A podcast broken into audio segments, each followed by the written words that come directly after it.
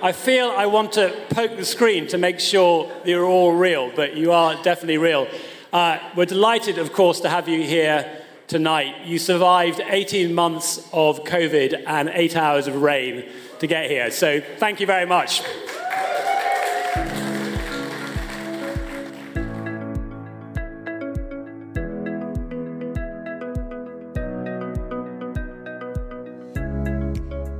Well, as you'll have all gathered, if you're following what we're up to at Instech, our live events are back. And whilst I really enjoy our private chats with our guests over Zoom, there is nothing quite like interviewing somebody in front of an audience of over 200 people in the room to keep us all on our toes. Thank you to all of you, our regular listeners, loving all the comments coming in. Top one this week is from Dan from Howden, who told me he'd given up listening to podcasts about football and is now listening to Instech. Well, I'm not too sure what that says about the state of English football clubs or soccer for those of you in the US. But as I'm sure you've noticed, Dan, when Robin Merttens is in the chair, you'll still get your occasional football fix. Now, if it's your first time listening, well, you made it this far, so please do hang in there. I stop talking in a moment, and this week we've got four excellent founders speaking to us. Now, this was the first half of our recent live event back in the Steelyard in London, and each of our guests had launched their company or come over to the UK in one case about five years ago. At that time, they'd been up on stage with us talking to us about what they are doing, and we are delighted to say they are still around and, in fact, doing extremely well.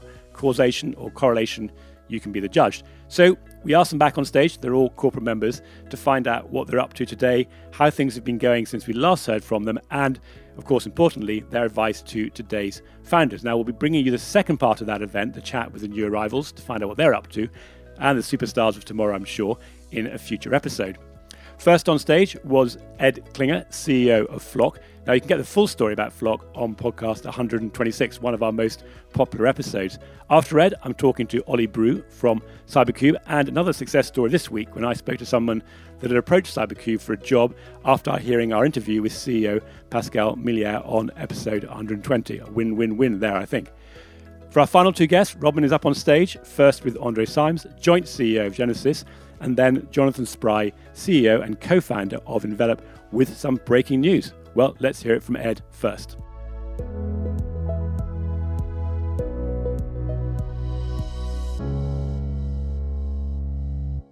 Well, Ed, I don't know about you, but I'm a bit nervous because every time we've been together before, we've been on the other side of the screen and we've got all these real people here today. so we can't, we can't edit each other out of the things we say that we don't Apologies in advance.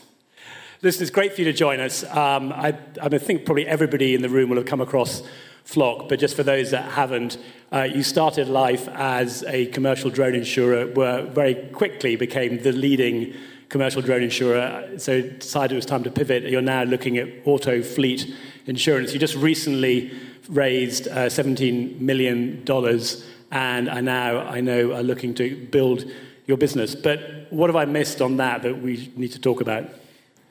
So that's a really good summary. I think one thing that's particularly useful for this audience maybe is that we actually didn't start in commercial drone insurance. We started in commercial drone risk analysis. So we built a platform to actually understand commercial drone flight risk in real time. If you can pull in weather data, location data, traffic data, uh, and you know exactly where and when a drone is flying, our thesis was you can calculate that risk and it was actually at this event, maybe five years ago, I'm looking at you, uh, that we stood up and we did the one minute shout out at the end of this, at the end of the session. We said, look, we've got this idea. We think we might be able to turn that risk analysis score into a price because if you can score risk, then our thesis was you could price risk. And that's actually where we met the first hire who ended up coming into our insurance team and helping us partner with insurers and turn that risk scoring into a price. So we owe a lot of our success to Instech, actually.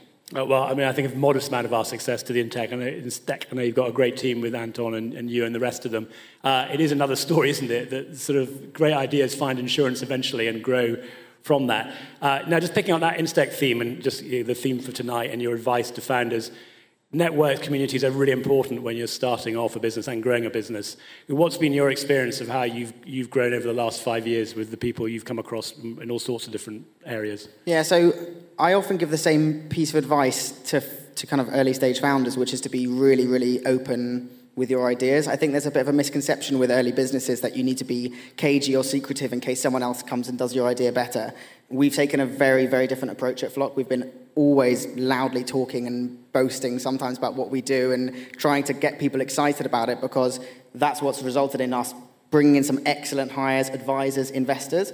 And kind of personal advice, I think, to founders is do your absolute utmost to build those networks early and to build a peer group of kind of friends and advisors around you.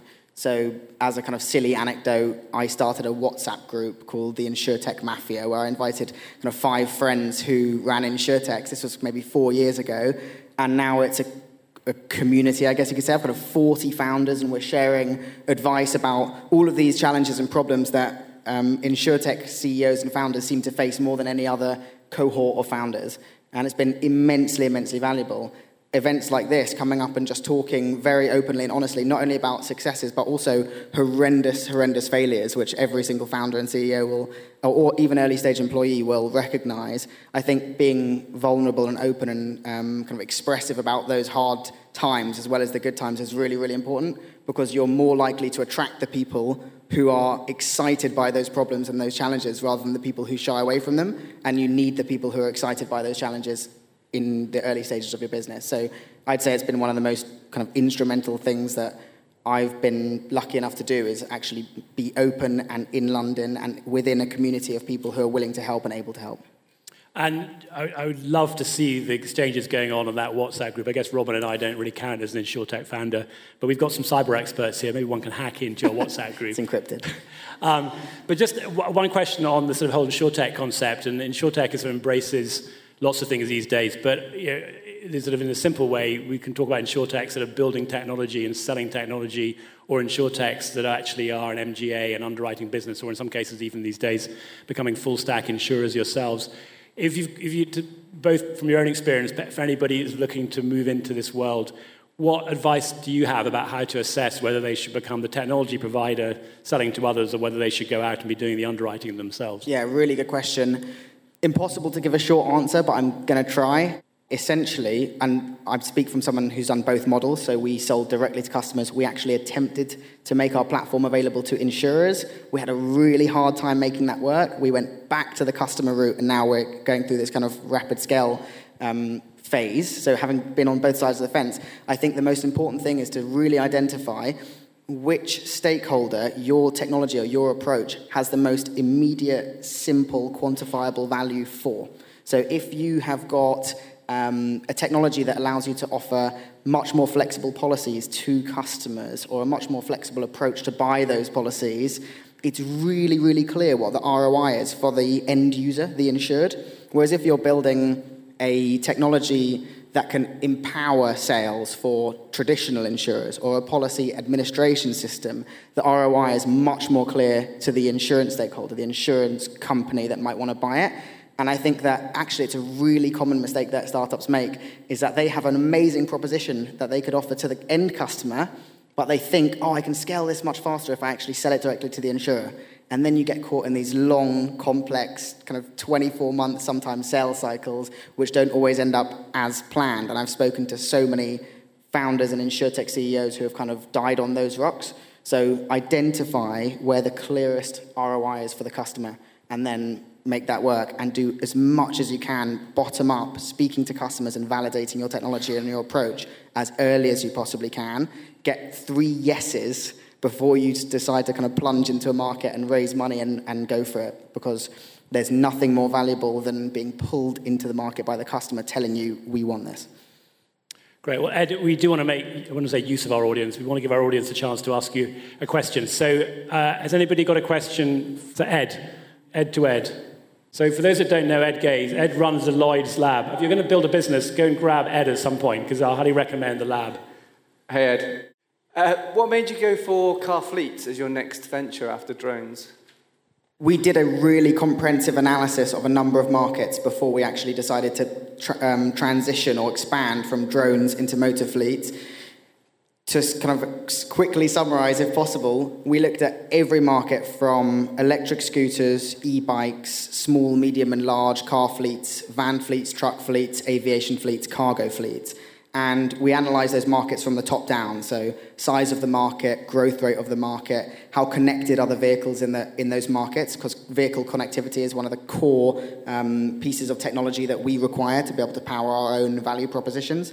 And then we did this bottom up analysis that I was talking about just a minute ago. We validated our own value propositions and our technology in all of those markets. So we spoke to potential customers. There was a period of about three months where I was essentially just living and breathing trucking fleets and van fleets and courier fleets and small vehicle fleets um, so that I could get to get inside the heads of these customers. And we actually brought in an external consultant to work with us on this. So you know, it's sometimes really nice to, as a founder, to say one of those sentences like, oh, you know, I just felt this really intense problem and I, I, wish someone had solved it. So I went and solved it. But actually, we did a really analytical three month consultancy gig to make this work. We brought someone in, we spoke to probably over 100, 150 customers and validated it from the top down and the bottom up. And we realized that automotive fleets huge market, $160 billion globally, growing 6% a year, 33% connected here in the UK, growing at 17% a year in connectivity. So you put that together and you've got a massive market opportunity, and then the value propositions of a flexible insurance proposition that's integrated directly with um, the telematics devices, so the connectivity of the vehicles themselves. Um, we got three yeses. Actually, we got a lot more than three yeses from customers, and that was the validation we needed to actually go out, raise money, hire some really, really senior people, um, and and make it work. And I'm I'm really happy to say that now it's it's kind of paying off that we slowed down to speed up. Ed, thank you very much, and thank you for your support for Instech. Thanks so much. Thanks, guys. Next up was Ollie Brew, head of client success at Cybercube, one of the founding management team, and previously an underwriter with Aspen and Liberty. So the good news is, Ollie, last time you stood on stage, we made you stand up with no notes, and you had to talk for about three minutes without any, any prompts or Q&A. This time we give you a seat and some questions. And, and I've traded in my suit for the uh, InsurTech chinos. so, so for those that don't know Ollie and don't know Cybercube, Cybercube is one of the leading modelers of cyber risk uh, founded by Symantec. Uh, according to Crunchbase, take it as you will, $35 million in funding. Ollie was one of the very early team that spun out of Symantec to build the business and was an underwriter by, by background. So um, when you last spoke at Instech London, it was back in 2018. We still got the video, by the way. You know, how, how have things changed from your initial sort of impressions of what it was going to be like at Cybercube and, and sort of where things are today? When we started, um, it was a mixture of wild optimism and naivety and hard-earned kind of industry um, pragmatism. You know, I'd spent nearly 20 years underwriting and seen the uh, bureaucracy of insurance companies uh, up close. And you know, we had this concept around uh, providing cyber analytics uh, right across the value chain, from broker to ILS and everything in between. Where it started was, you know, the problem of accumulation is massive and getting bigger. Uh, so cyber risk and systemic risk is not going away. And what's evolved is, of course, the threat landscape has only become more challenging. Um, but what's uh, been fascinating for us is that the market is really kind of seizing on, you know, grabbing whatever they can to try to improve that calculus. Uh, so for us, the market is now embracing analytics in a way that I think we hadn't anticipated. Similar question to Ed, but slightly different focus. So this balance between being the analytical engine or the MGA, a lot of the companies we come across, we've got one later on today, are MGAs writing cyber. That's a very valid thing to do for lots of good reasons. CyberCube went down the route of just purely being the analytical engine.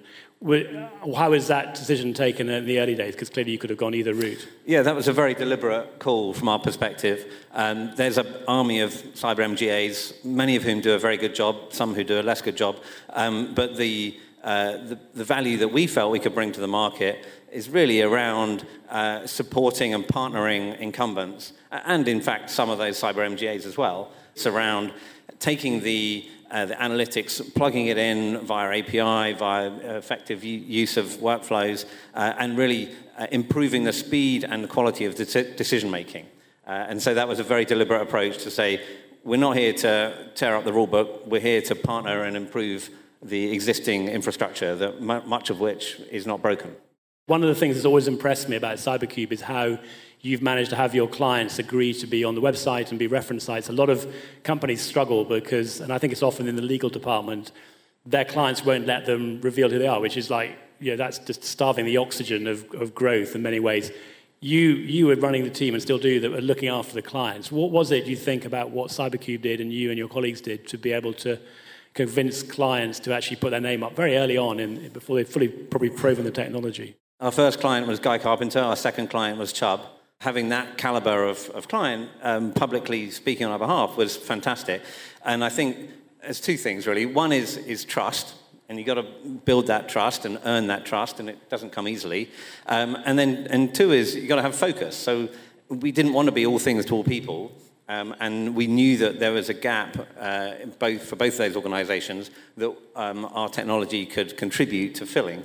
Um, and I think that that combination um, really helped us get in the door. And then since then, we've only you know, just rapidly expanded both in our, our product set and then also in the, the, the, solutions and, and wrapper services we're offering. Great. Well, the names are still on the website, so uh, presumably they're still happy with what you're doing.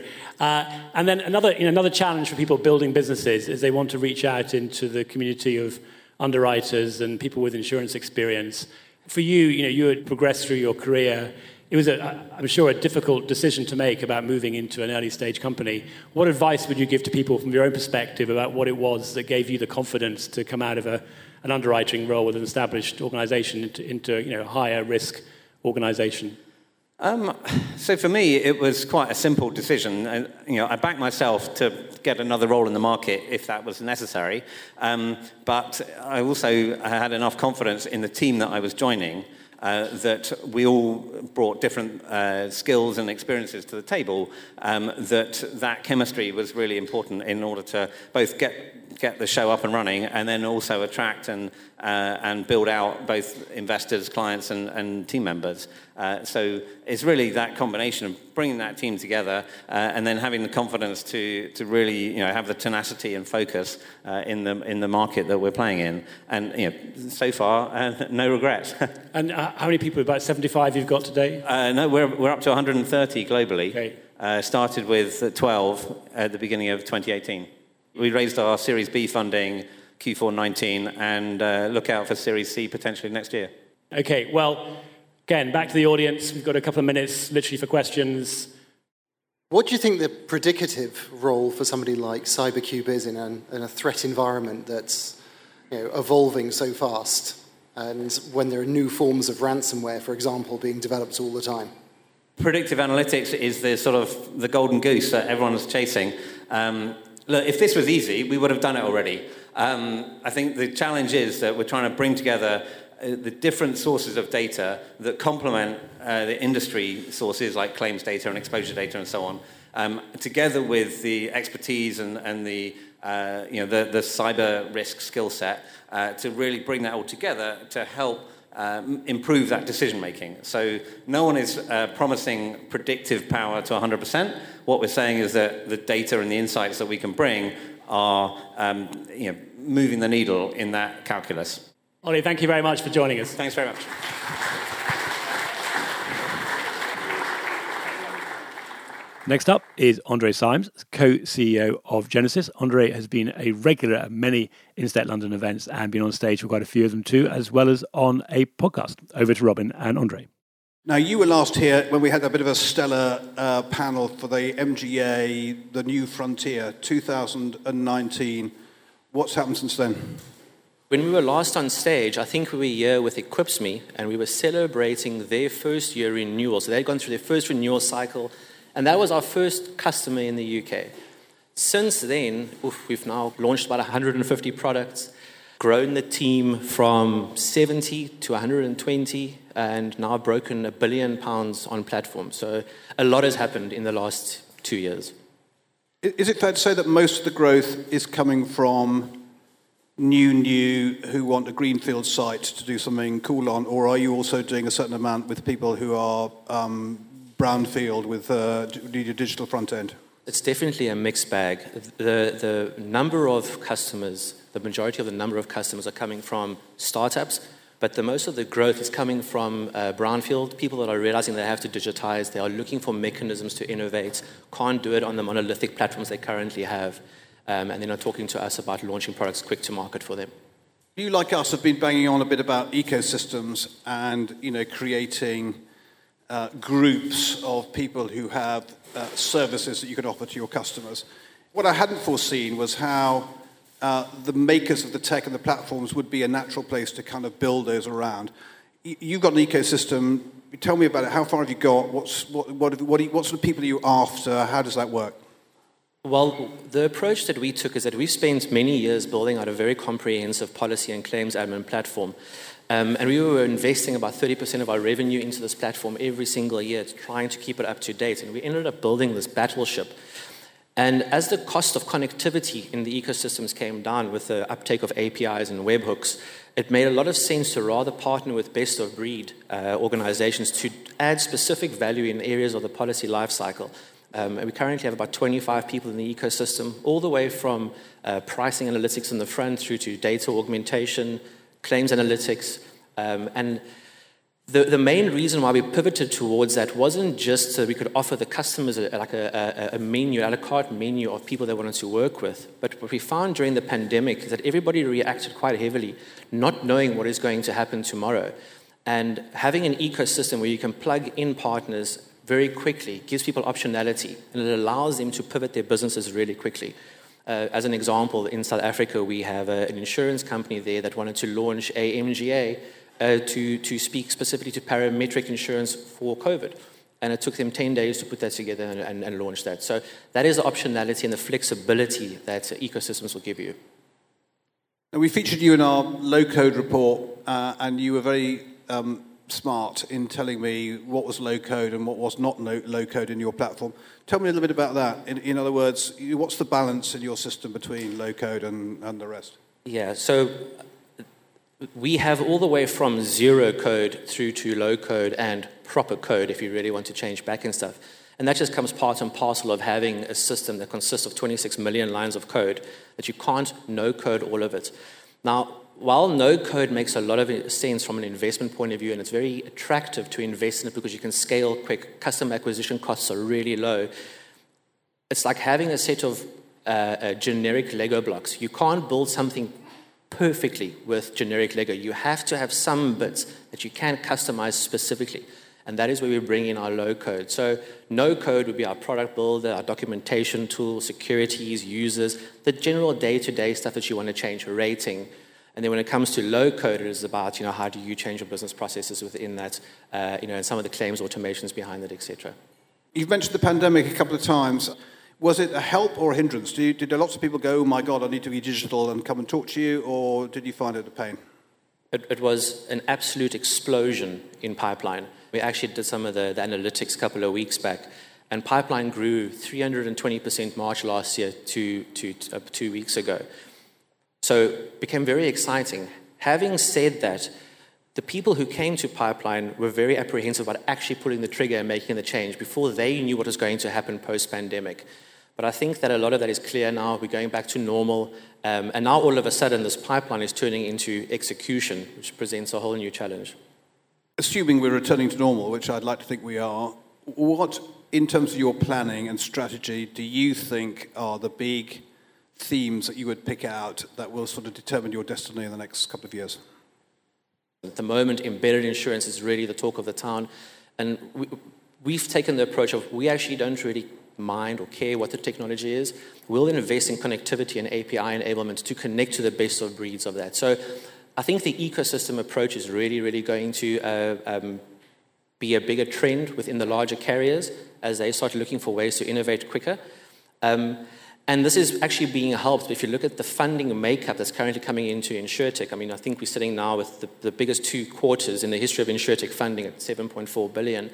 And previously we saw about 80% of that going into quote and bind. It's now only 50%, where the rest of that is now coming back into B2B space. So we'll be able to um, help these companies that can help the ecosystem grow quicker. You support uh, a lot of small startup businesses with your technology, and you've, you've seen some in your stable grow and be very successful. Any advice you can give to anyone in the room who's starting their own business based on what you've seen come through your doors these last two or three years? Yeah, absolutely. Um, I can give you that advice from a technology point of view. we used to have this binary conversation about we're starting out in insure tech, we want to launch a product. Do we buy or do we build technology? Now, obviously, I would say buy technology. But the question is actually a little bit more nuanced than that. You have to understand what your investor pressures are and how they want you to grow, and then think about how much do you buy and how much do you build. And then, how do you plug in various components of the ecosystem into that? Because there's a slight misconception that you have to build your own technology to create IP value. So, um, by building ecosystems, you can create value and, and IP simply in the construction of the ecosystem. Andre, we'll keep on time. Thank you very Thank much you for very coming much. along. Good luck with everything you've done.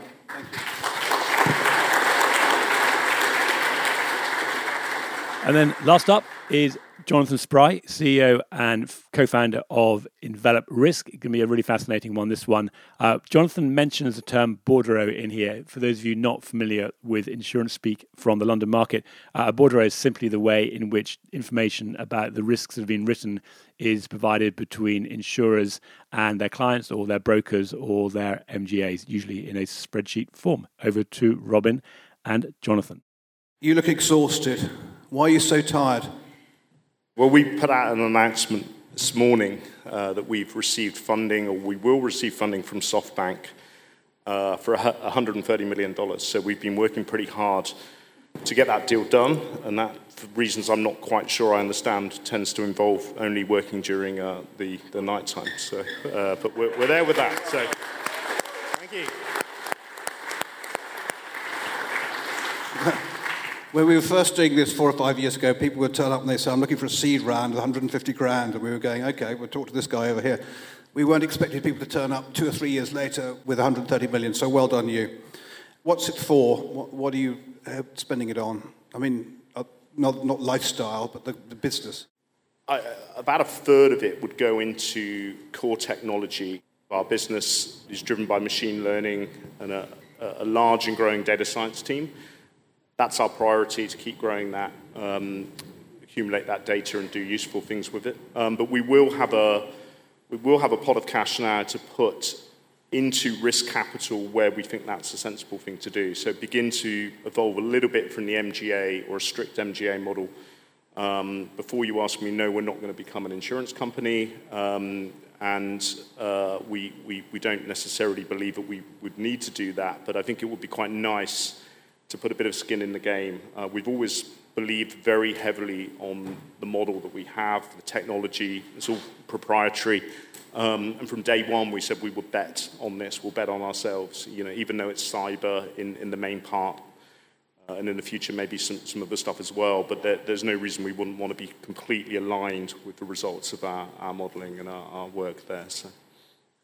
I mean, I got so excited about you and your raise that I didn't really say uh, what you what you do. So perhaps we ought to touch on that because 130 billion is a lot of money, and, and it would be fascinating to hear what is uh, the kind of smart that makes you worth that.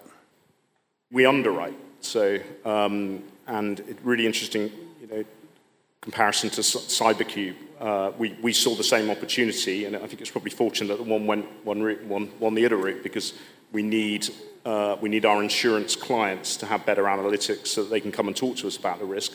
But ultimately, someone needs to be able to, to underwrite that. And we felt that um, while the insurtech opportunity overall was enormous, um, reinsurance was perhaps being a little bit ignored. Um, and we thought there was a lot of power in reinsurance that goes back, you know, 150 years uh, in, in some of the cases of our competitors, just to be able to get higher ground territory, get a lot of data, diversify your risk. Um, what, why not unlock that with analytics in the same way that people want to unlock distribution, claims, the back office, and so on, all, all of which is fantastic, but we don't believe there's any no go area uh, for the application of AI within insurance, and that absolutely means that we want to be making better decisions as underwriters.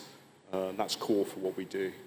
You've been a sort of market person and pundit for a while. What dynamics do you see in the broader insurance market that you are playing in and that you are selling to?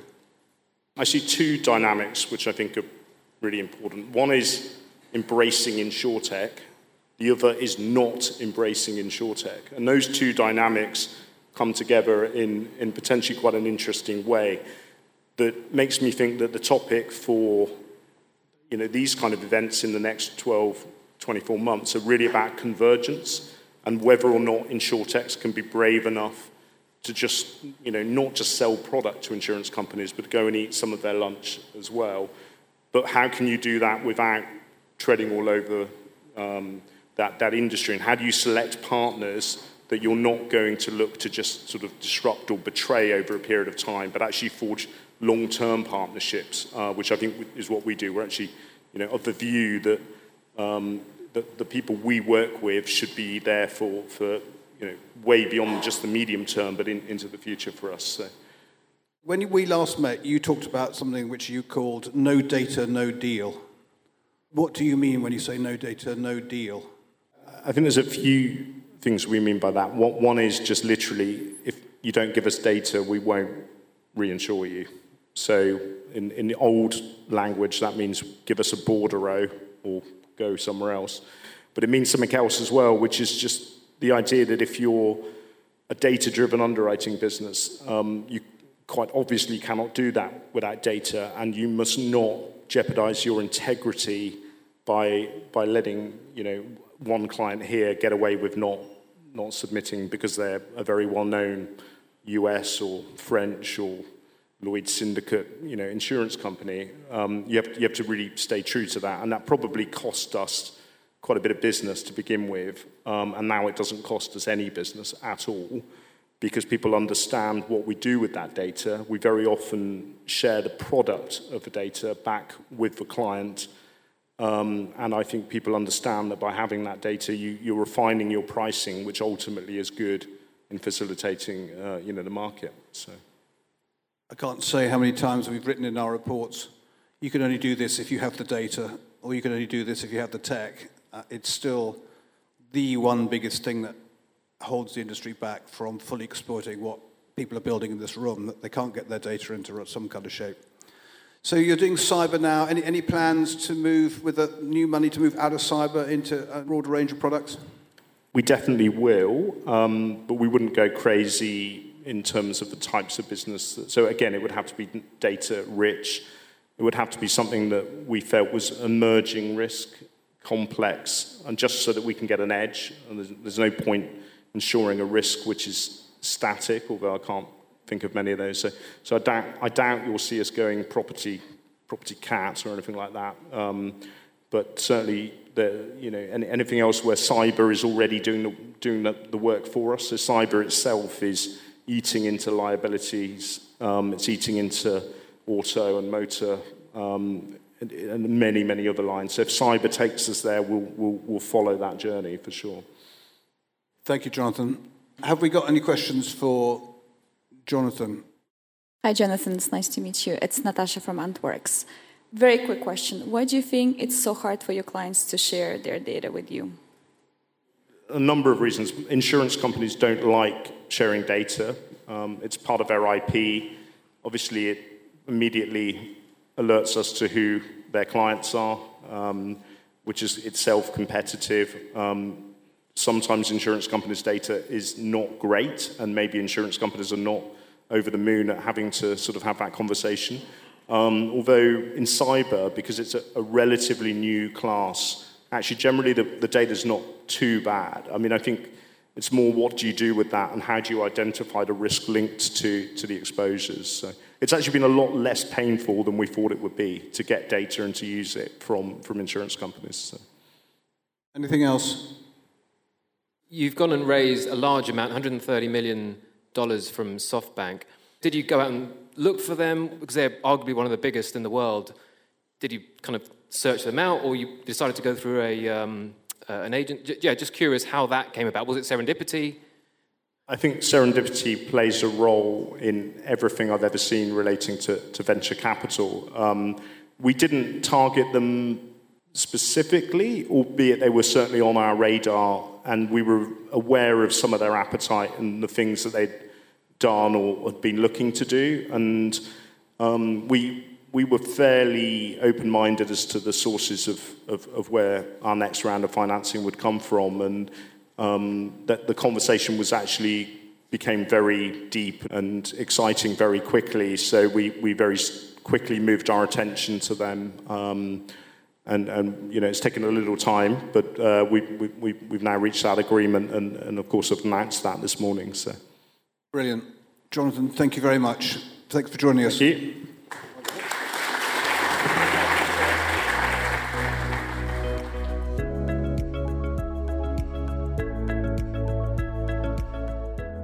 Well, as usual, a whole lot in there, and I hope you enjoyed that as much as we did recording it on the night. Thanks to our sponsors, Envelop Risk, Genasys, Cybercube, and Flock for their support. Now, if you've got a story to tell about the products you're building, wherever you are in the world, uh, or maybe you're working at an insurer and you're trying to figure all of this stuff out and looking for alternatives to paying the hundreds of thousands of dollars you might be already for advice and insights, then you might want to talk to us about corporate membership. So contact me Matthew Grant or Robin Merttens by LinkedIn or any of our expanding team, hello at instech.london. And to find out everything else we're up to, all on the website www.instech.london.